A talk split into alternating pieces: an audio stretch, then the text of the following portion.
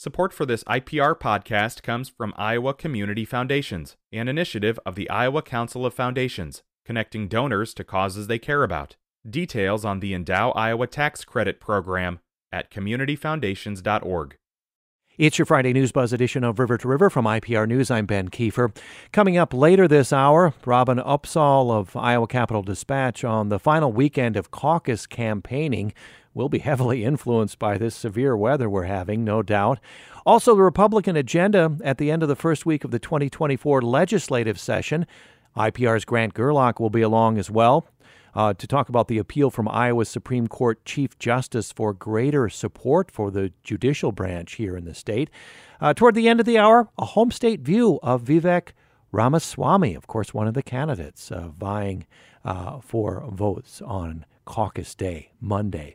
But first, of course, we have to start with the big news uh, of this week the weather.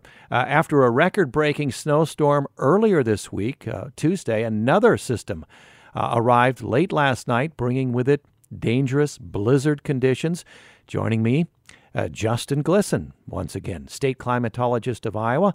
Thanks for joining us again, Justin. Good afternoon, Ben. Always nice to be with you. Good to be with you. Uh, before talking about what's happening now and what will happen likely in the coming days, let's go back to that Tuesday storm. What a storm. Describe what happened.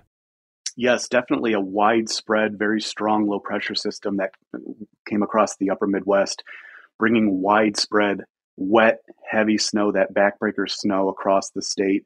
You know, looking back to December, we were 10 degrees above average. We were above average in terms of precipitation, but almost seven inches below average on snowfall. So we are catching up with snowfall totals across the state just with that system, not to mention the system that's coming through right now. Uh, so overall, we are plunging into winter pretty fast to have two systems just on uh, right after each other and frigid temperatures coming our way as well. Yeah. What parts of the state saw the most on that Tuesday storm? So, southern Iowa, parts of western Iowa saw high totals 10 to 20 inches uh, were you know not widespread but various pockets of the state Ottumwa had about 17 to 19 inches over a 48 hour period. Uh, so we had a, a, a, transition from that heavy wet snow to that lighter, fluffier snow that's able to be lofted in the air by wind. Uh, so uh, basically, the main thrust of the storm was that heavy wet snow, and then on the backside of the low, as colder air filtered in, that puffier snow. Yeah, I don't remember ever having such heavy, wet snow, Justin. Large limbs down in my eastern Iowa neighborhood, as, as well as in my backyard. These are live tree limbs, not dead tree limbs, but live tree limbs several inches in diameter, snapping from the weight of the snow, not from the winds. My uh, backyard, Justin, looks very much like it did after the 2020 derecho, but from heavy snow, not from winds. Amazing. Yeah. Absolutely, and you you talk back to that August 10th derecho. We still have damage across the canopies uh, of the the trees that we have uh, across the state. So any kind of wind event or any kind of heavy snow event can exacerbate the damages that we saw back on August 10th. They're long lived when it comes to to tree physiology, uh, but definitely I look across the neighborhood where I live in Des Moines, hundred year old houses, also 100 year old trees lots of limbs down, lots of damage. Uh, that heavy snow, we don't see it very often, but when we do, we we do get a, a large uh, uh, thrust of it. Yeah, large, well, heavy, uh, wet, and sticky. It's stuck to everything. What conditions, atmospheric conditions, go into snow that heavy, wet, and sticky? Uh, sure. So the atmosphere has to be generally below freezing through the column of the atmosphere to support snowfall. The temperatures higher above aloft were uh, slightly warmer, uh, so we get a liquid to snow equivalent of generally 8 to 10 to 1. So that means if you have 10 inches of snow, you melt that snow down, you get about an inch of water out of it. Uh, so you if you use a snow blower, it plugs up the snow blower. You have to spray WD 40. That's a little trick that I've learned uh, to get that snow out. But uh, definitely, this snow sticks and it sticks everywhere, and hence the tree damage that we see. Uh, but also, we do have an insulating factor here. It's great to have snow cover on the ground when you get into very frigid temperatures because it allows that snow cover to be a blanket for the, the subsoil and it doesn't freeze as deep. And this has implications when that snow does melt of mm. infiltrating that moisture into the soil profile. And we need that, don't we? We, we have got to get to get to work on our soil moisture, don't we? Absolutely. We've really diminished much of the soil moisture that we have across the state, particularly in eastern Iowa, where we're getting the higher snow totals. We we have a potential to see 20 to 25 inches of snowfall across eastern Iowa in that broad swath of D3 drought on that scale of D0 to D4. So these snowfalls will be impactful on stream flow levels, but also on that soil moisture as we get uh, thawed out uh, towards late winter into spring. Let's go, Justin Glisan, to what's happening today. A blizzard warning in effect uh, now until 6 a.m. My information Saturday in northwest and central Iowa. Uh, in eastern Iowa, blizzard warning starting later today, uh, extending until noon on Saturday. Uh, tell us about this latest system, and, and uh, it will be treacherous uh, for travelers, hazardous otherwise, because we're, we're plunging into a real polar deep freeze, aren't we? Absolutely. If you don't have to travel, don't. Uh, we have a winter storm warning now for the state. We're going to transition into a blizzard warning. And then after that, wind chill watch Saturday through Tuesday. So we, we're seeing an Arctic air intrusion from uh, farther north after this uh, snowfall. Uh, but blizzard conditions are nothing to mess with. Blizzard conditions are sustained winds or frequent gusts of 35 miles per hour or more in concert with considerable falling or blowing snow, which re- reduces visibilities to a quarter of a mile or less for more than three hours. We have a lot of definitions in, in meteorology, uh, but that is what we uh, term as a blizzard. So, with this very cold air and the very puffy snow, liquid equivalents 16, 17 to 1, this snow is easily lofted. So, even as the system clears and our cloud cover, cloud cover clears, we're still going to have blowing snow and hence the blizzard warning uh, through uh, Saturday morning. Yeah, and, and just read it. Let me quote from the Iowa DOT on social media back to you know, do not travel unless absolutely a must. Uh, this is from the Iowa DOT uh, on social media. Every major highway across Iowa covered with snow as of 6 a.m. on Friday. Uh, with bands of heavy snow and strong winds, visibilities are near zo- zero in some locations. Our crews are out, but roads may drift over quickly after a plow passes. Uh, travel expected to be nearly impossible in rural areas today. Um, please stay off the roads if possible. A warning from the DOT. Nothing to mess with, as you said, Justin. Absolutely not. And when you com- when you couple that with wind chills, potentially late Saturday, Sunday morning, in the negative forty to negative forty five range, you don't want to get stuck out in on the road uh, in these snow drifts or in treacherous traffic because these temperatures are life threatening to humans and uh, pets uh, alike. Right, and and um, you know, look online what you need in a winter survival kit if you do have to be out. If you get stranded, uh, Justin, we we go with stay in your vehicle, wait for help to arrive. Is the policy right? Is the the way to survive? Correct, because with reduced visibilities, you never know of the traffic behind you or any other uh, other things that can impact you. So, blankets, food, uh, a weather radio, your cell phone uh, anything that keeps you safe within that car or vehicle if you are stranded outside. Yeah. Okay. Uh, let's take it on into next week. We plunge into, well, we have these high winds. We plunge into a polar vortex again by the start of the new week. Yes. So the polar vortex has destabilized, allowing that Arctic air to intrude into the mid latitudes where we live and it looks like it's going to stay over us for the next week. You look at the short term outlook, 6 to 10, 8 to 14 day, getting us out towards the end of January. Very moderate to high probabilities of colder than average temperatures. And again, this is coming off of the third warmest December on record. We're in a strong El Nino pattern, and that typically means uh, warmer winters.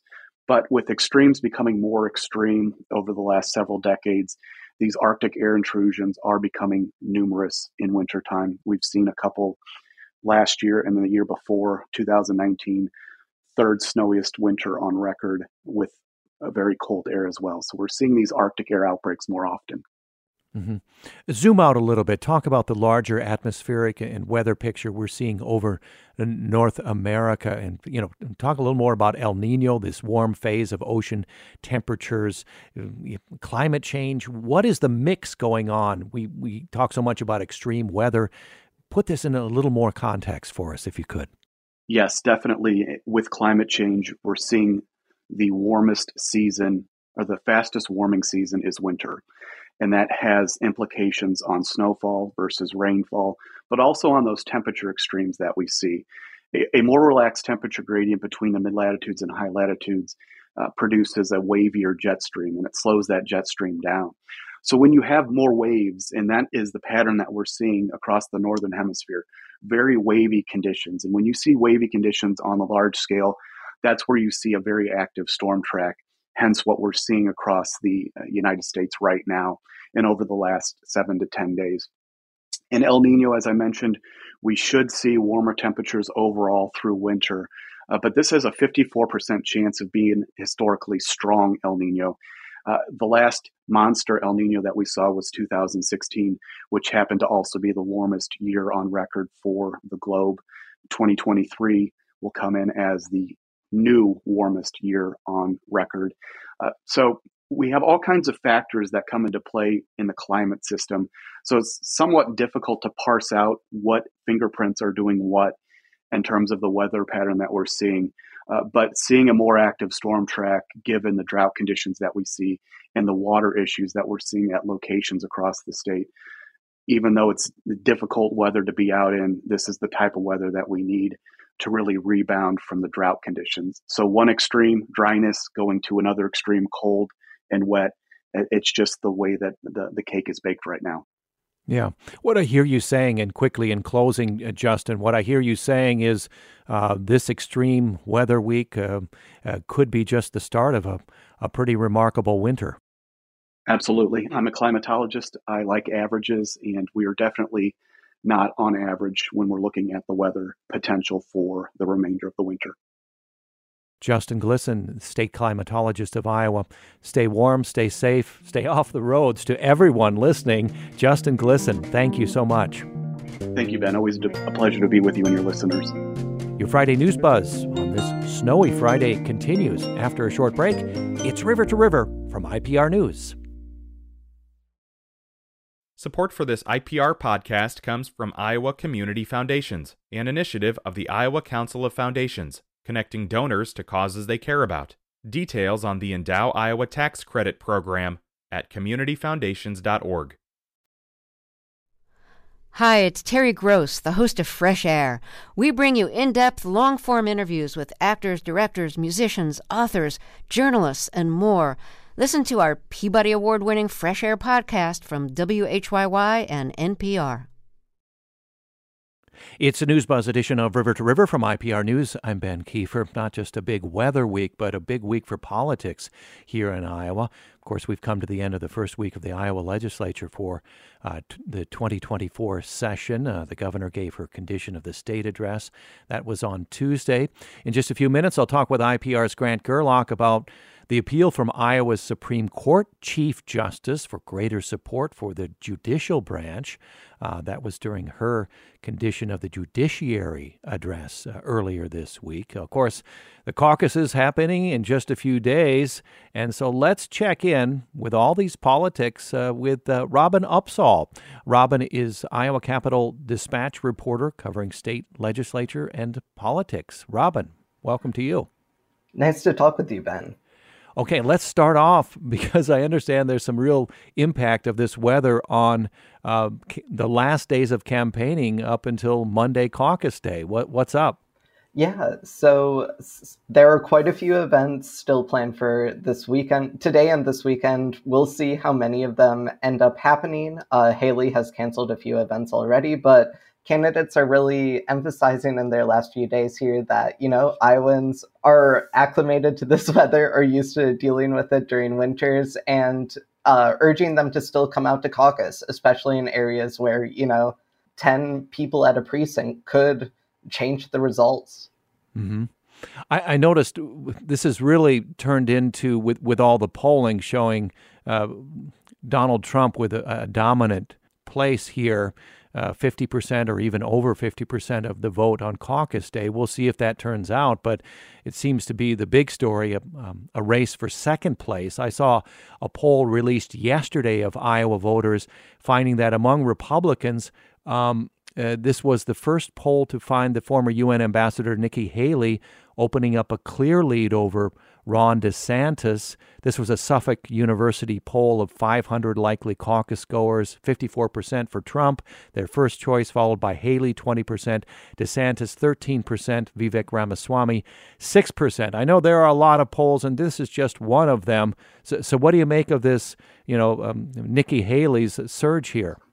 Yeah, I mean, I think that it reflects her surge uh, and the momentum that she's gaining in other states like New Hampshire and South Carolina, with uh, former New Jersey Governor Chris Christie dropping out. I mean, folks are really hoping to find a candidate to unify behind in, you know, in the Republican presidential nominating process. And I think that uh, what we saw in that poll and what we're seeing in other states is that people at least some people are thinking that Haley is the is the candidate to do that. Of course, DeSantis is also hoping that Iowa will be the place that, you know, he shows that he is a viable candidate, that he's the strongest person to take on Trump.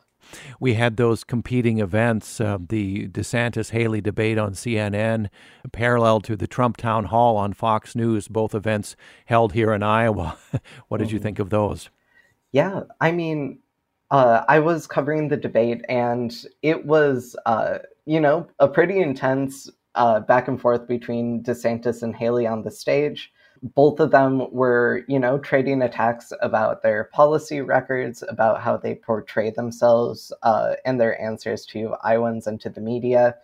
I think that Trump's event uh, more focused on his legal record, as well as talking about issues like abortion, etc Haley and DeSantis both emphasized, though, in the debate that Donald Trump, you know, should be on the debate stage and that they believed he was kind of shirking his responsibilities to the voters uh, by not participating as he has not for any of the debates this season. Okay, a couple days left before uh, caucus day. Let's pivot uh, to the first day of the legislative session here in Iowa, convening on Monday of course, colored by the shooting tragedy last Thursday at Perry High School. Um, activists, hundreds of them, rallying for gun laws at the Capitol. What was the scene like that first day?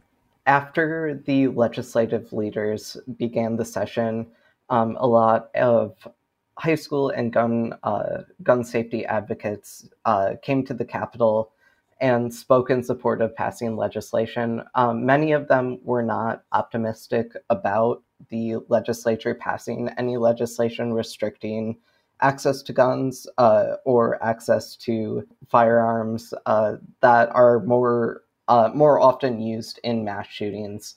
Democrats asked for support in passing these, but um, my understanding of the situation was that people were quite frustrated and not feeling optimistic about being offered uh, their condolences to the Perry community is one thing, but it doesn't seem like there's an appetite among Republicans to pass anything that that they would support.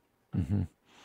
On the first day of the 2024 legislative session this year, Monday, uh, I saw your article on a, a panel of lawmakers spending several hours considering rules to implement laws passed that year.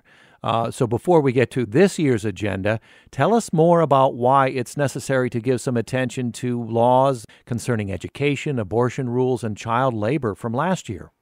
Yeah, so these are some high profile bills you might remember from last year. So, the law that's restricting books uh, with sexually explicit material, the um, abortion legislation passed during the special session. These are things which are being challenged in court and under injunction, so they are not currently enforceable. But outside of that, the rulemaking process is also necessary to get those to the enforcement level uh, when it comes to you know the state departments and agencies uh, having control over how to how to enforce these things uh, in the long term.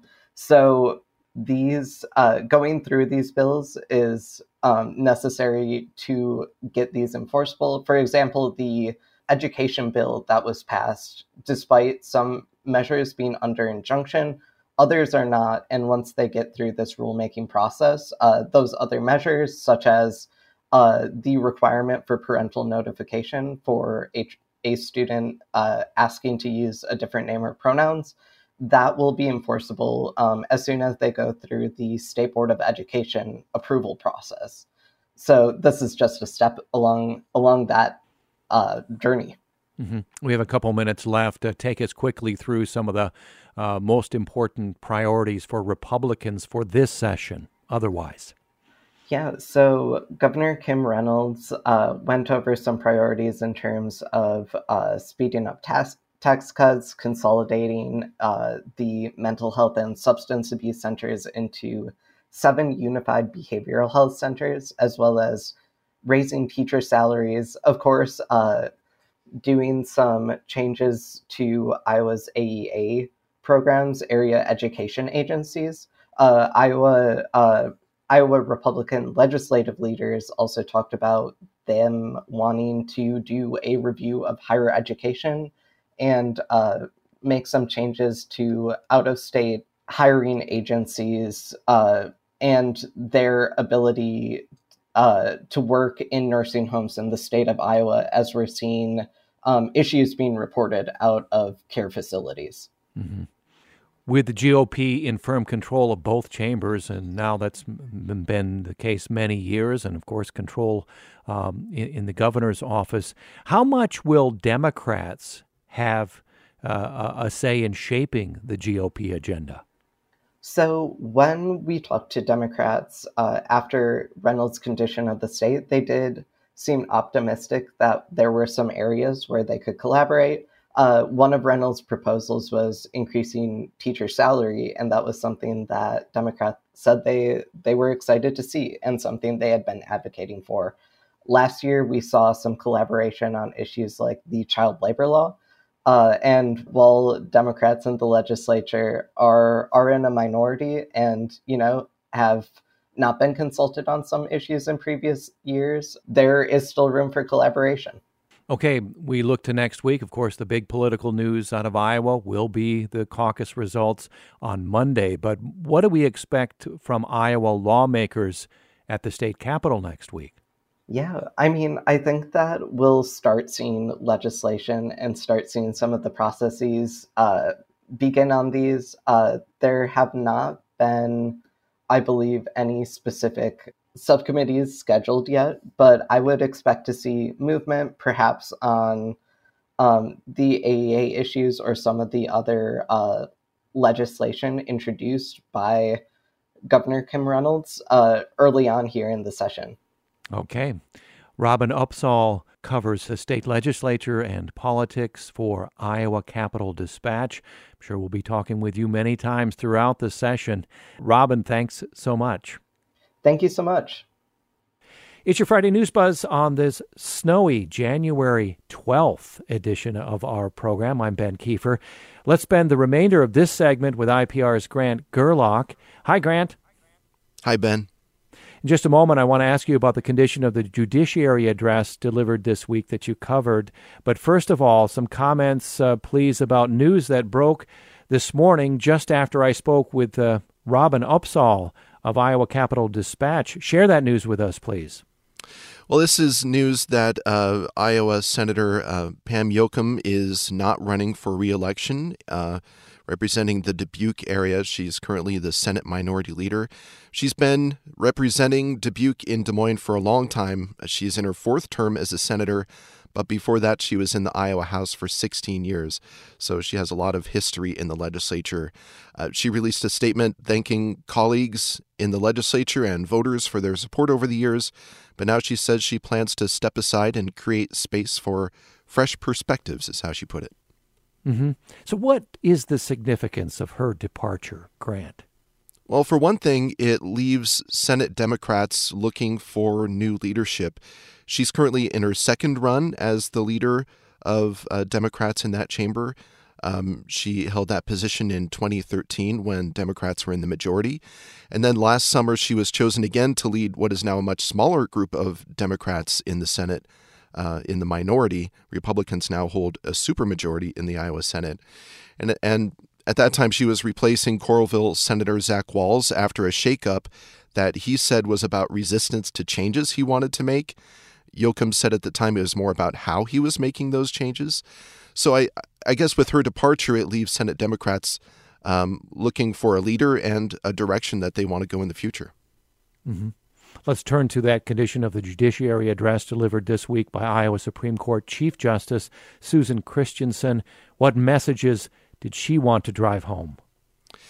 Well, one message that she really hasn't um, pushed so heavily in her previous condition of the judiciary speeches, this is her fourth one as Chief Justice of the Iowa Supreme Court. She really was pushing for funding. And that's not a topic that she has put so much emphasis on in the past. Last year, she was really talking about workforce issues that affect the uh, the court system across the state. This time, she was really talking about funding, especially when it comes to pay for judges. She says that the lack of pay increases for judges from the legislature has resulted in effectively a pay cut when you look at the, the results of inflation. And she says it's responsible for a significant decline in the number of people who are applying for open positions when something opens up on the bench around the state. And so she's looking for a budget increase that can help uh, help the judiciary system raise salaries for judges and get more interest Mm-hmm. Yeah, she said it was a dramatic decrease in applicants that she found deeply distressing. Uh, interesting to see how lawmakers will uh, react to that appeal. What else in her address this week? She was also appealing to lawmakers to, uh, I guess I'd put it, to defend the integrity of the court. Um, she was saying that she knows that there are decisions that the courts make that are controversial, that lawmakers disagree with, but she wants lawmakers to not just amongst themselves, but also publicly, whether it's with uh, constituents or other lawmakers, to really defend the work that judges do, to to consider that what they're doing is in good faith. And she said to uh, even when you believe a judge is dead wrong, quoting here, they are public servants just like you, and they are committed to the rule of law just as you would want them to be. Now, she didn't mention any specific cases or specific decisions that the court has made that made her feel like she needed to to bring out this message, but there have been some controversial things at least as it relates to the the politics of Republicans in the legislature. One prominent would be uh, one prominent decision would be the decision last summer to not reinstate Iowa's six week abortion ban. This is the version that was passed in 2018 and blocked in court. The governor wanted to reinstate that version of the law after the change in Roe v. Wade and uh, an Iowa Supreme Court decision that kind of reversed where they stand on abortion rights in Iowa. But at that time, the Supreme Court just they they reached a split decision, which is somewhat rare, and so there was no change in the law. And Republican lawmakers were upset with that and extremely disappointed in the, the court's decision. They came back and held a special session and passed another version of that law, which is now blocked in court and will reach the Iowa Supreme Court for arguments at some point. But um, that may have been something that she had in mind was the reaction to that decision. Mm-hmm. Grant, in the final minute or two that we have here, uh, you covered uh, the new state funded charter schools approved this week. Uh, tell us more about that. Well, what's sort of unique is this is the largest batch or cohort of new charter schools to be approved by the Iowa State Board of Education uh, and in any one year since the law was changed back in 2021. And so these are charter schools that are being applied for from uh, groups that are independent of any involvement by the local school district. That was the big law change. And uh, it's not an accident that we've seen more this year. The, the State Board of Education approved eight new charter schools that will all be in Des Moines or Cedar Rapids.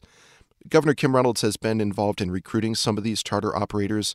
So has a, a, a, group called the Iowa Coalition for Public Charter Schools, which is, for the most part, one person. His name is Mike Huguley. And he's been uh, working to reach out to charter school operators around the country to build interest in opening schools in Iowa. He's also interested in working with people within Iowa to build charter schools here. But for now, he's been looking for groups with experience around the country, um, especially working on um, problems like closing achievement gaps and with dropout recovery. And so some of these schools have focuses on those issues. But it's it's notable that there were so many that were approved this year. Okay, Grant, we'll look forward to your coverage, especially of education issues uh, uh, and debate in the legislature uh, as this session kicks off this week and uh, continues on until uh, April or May. We'll see. It's always um, interesting to see where the legislature ends up in its session compared to uh, where it started. IPR's Grant Gerlock, thank you so much. Good to be with you, Ben. Coming up after a short break, We've already had home state views of Chris Christie, not in the race anymore, Asa Hutchinson, Nikki Haley, Ron DeSantis, and Donald Trump. Uh, coming up after a short break, a home state view of GOP presidential candidate and entrepreneur Vivek Ramaswamy.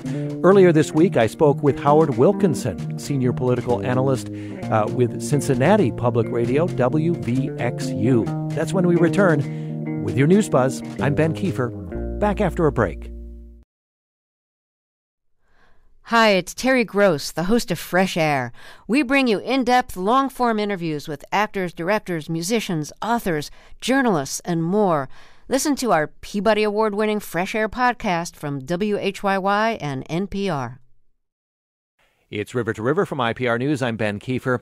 Let's continue with what will be the final installment of Home State view for the time being. It's a series here on River to River linked to the caucuses, coming up in just three days on Monday, January 15th, Caucus Day. Well, in this series, if you've been listening, we're aiming for a different angle on these candidates than is given by the typical week by week press coverage. Uh, not a focus on the latest quotes, attacks, or gaffes. Rather, it's a chance for us to find out about their family, and their political roots, uh, to get to know these figures by talking with journalists from their home states. That's why we call it Home State View. We've already had home state views of Chris Christie. He's now out of the race, of course. Asa Hutchinson, Nikki Haley, Ron DeSantis, and Donald Trump. Today, our focus on GOP presidential candidate and entrepreneur Vivek Ramaswamy. Joining us to do that, Howard Wilkinson. He's senior political analyst with Cincinnati Public Radio, WVXU. Howard, welcome to the program. Thank you, Ben. And uh, let's start off telling, ha- having you tell us a little bit about Vivek's background, his youth and background there in Ohio. Well, Vivek Ramaswamy obviously was born here uh, to Indian uh, immigrant parents. Um, both of whom were were pretty successful uh, professionals themselves. Vivek um, went to a Jesuit high school here in Cincinnati for boys. It's called St. Xavier High School. It's a pretty prestigious place. It turns out a lot of people who go into politics or business or who are well-known figures in the in uh, Cincinnati politics now, although he lives now in Columbus.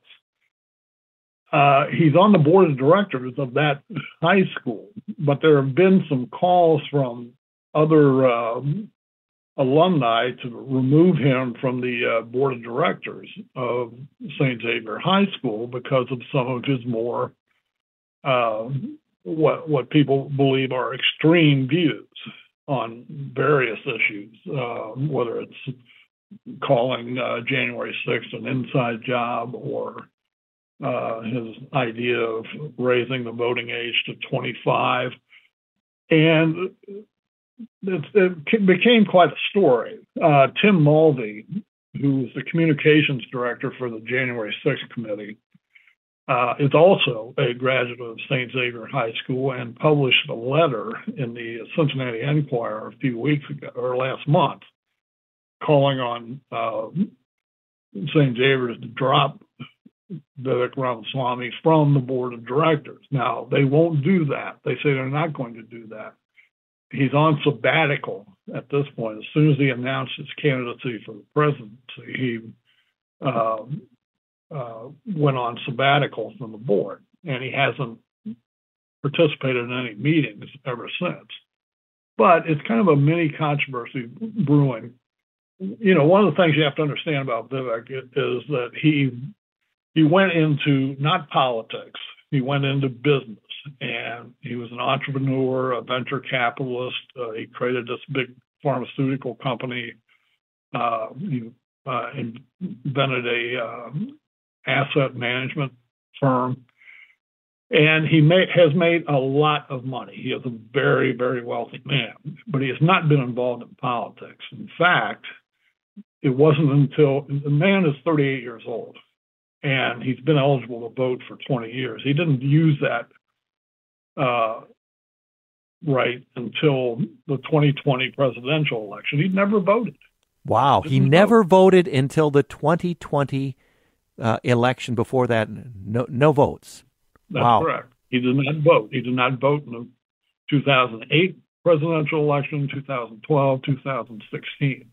He mm-hmm. went and registered as a voter in Franklin County, which is where Columbus is, and uh, in time for the 2020 election, and he did vote in that election. But that's his only uh, participation in, in uh, representative democracy.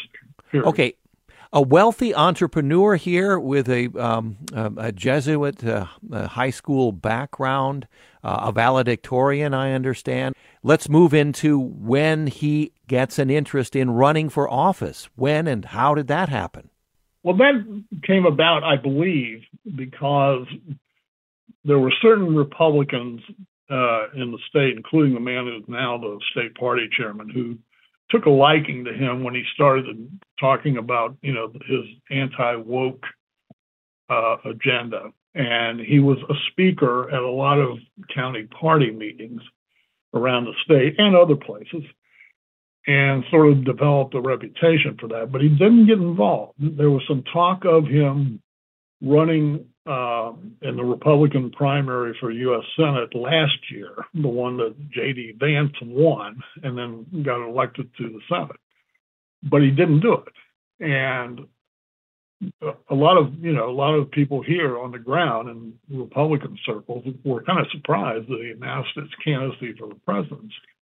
But the thing you got to understand then is that when you talk about Ohio voters, the voters in Iowa by now, you know, three days out from the caucuses, they know a whole lot more about Vivek Ramaswamy than the voters of Ohio do. He is hmm. not a major political figure in this state. Let's talk a little bit about more the uh, of the issues he likes to speak about. Uh, he's uh-huh. positioned himself as, well, I guess, characterized by NPR as a younger, more extreme Trump. Um, you mentioned some of the controversial positions, uh, calling climate change a hoax, said he would cut funding for Ukraine, raising questions. You mentioned this about potential government involvement in 9 11, wanting to raise the voting age to uh, 25. Um, so, where do, do all these ideas come from? Tie that into his background, if that's possible. Uh, that's a very good question, and I'm not sure. Uh, it's it, it sort of it seems to have evolved in him. You know, he went to to Ivy League schools, uh, a bachelor's degree in uh, uh, biology of all things from in, from Harvard, and then he got his law degree from Yale. And over a period of time, from the kind of things he wrote and said, uh, he became a, a conspiracy theorist and um, he's continued that into his campaign. Uh, I mean, I, am sure the you know voters in uh, Iowa have seen him in the debates prior to the one that uh, took place this week, where he wasn't qualified to, to make the um, debate stage, and he's he is an attack dog. He went after DeSantis. He went after Christie. He went after Haley very hard, and she pushed back. Mm-hmm. Um, he he seems to be just kind of a guy who likes to start fires, uh, politically speaking. Yeah, he has though consistently praised Donald Trump. Um, even rumors uh, some weeks ago um, that he might be vying to be Trump's running mate. What can you say about his relationship to Donald Trump? Well, clearly, one thing you know about Donald Trump is that if he doesn't like you, he's going to attack you one way or another. And, Chris Christie has gotten it, and Ron DeSantis has gotten it, and Haley has gotten it. But he's never said anything bad about Ramaswamy. Now, that tells me one of two things. Uh, either he doesn't consider him relevant or he approves of the message that Ramaswamy is delivering. I don't know that he wants to be the vice presidential candidate. He might want to be on the, you know, in a uh, Trump cabinet if Trump were to to win again. But I, frankly, I think he's running for like chief TikTok podcast advocate uh, for the anti-woke movement. I mean, that's what he's really running for, and and he's that's what he emphasizes that you know he he wants to be this uh, uber voice on uh, the anti-woke movement. Yeah, and at the same time, uh, staying very close to uh, Donald Trump uh, on uh, in a, in a town hall on January sixth, he said that he and former President Trump are the only two America First candidates running for the Republican nomination.